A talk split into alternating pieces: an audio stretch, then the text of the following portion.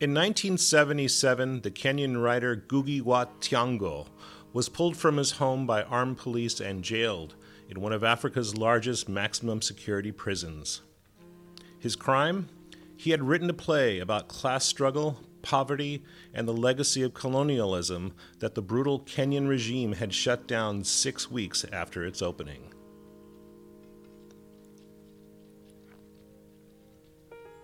Over the next year, he was held in a block with 18 other political prisoners and quarantined from the general prison population.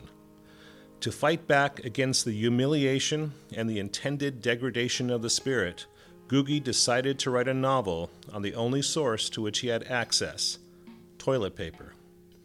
He left that prison on December 12, 1978, with streams of paper on which was written one of his most influential novels, Devil on the Cross. I'm Tom Vasich, and this is the UCI Podcast.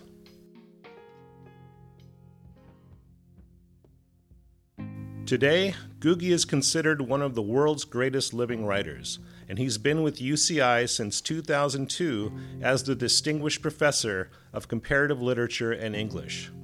Since leaving prison that winter day in 1978, he has published more than two dozen novels, stories, essays, and memoirs, and around the world he remains a strong voice of freedom over oppression. We recently caught up with Ngugi to hear his amazing story that led to Devil on the Cross.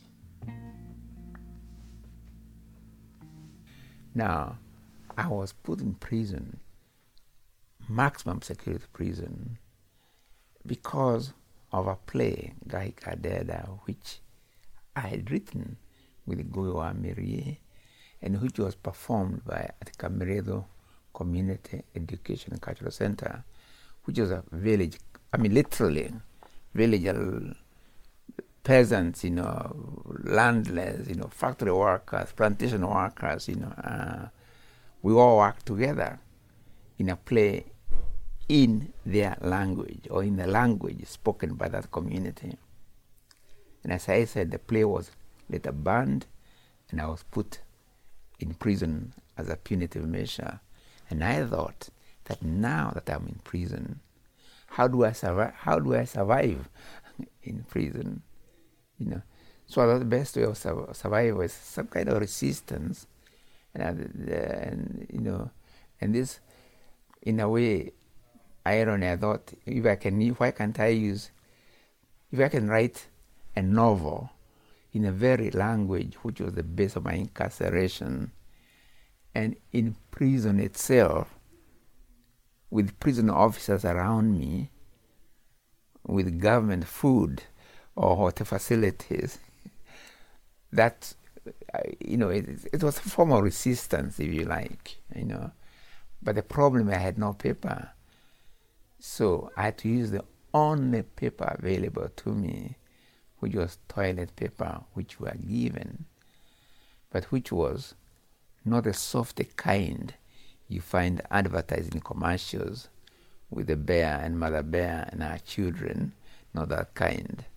Uh, no, this was a bit rough.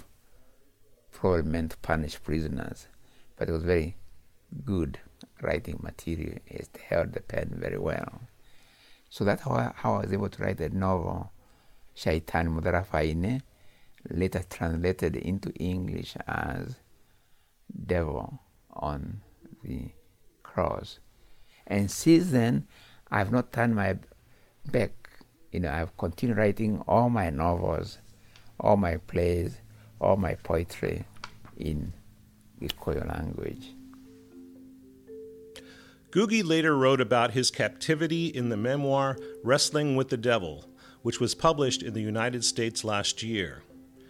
In its pages is his account of the drama and the challenges of writing the novel under 24 hour surveillance.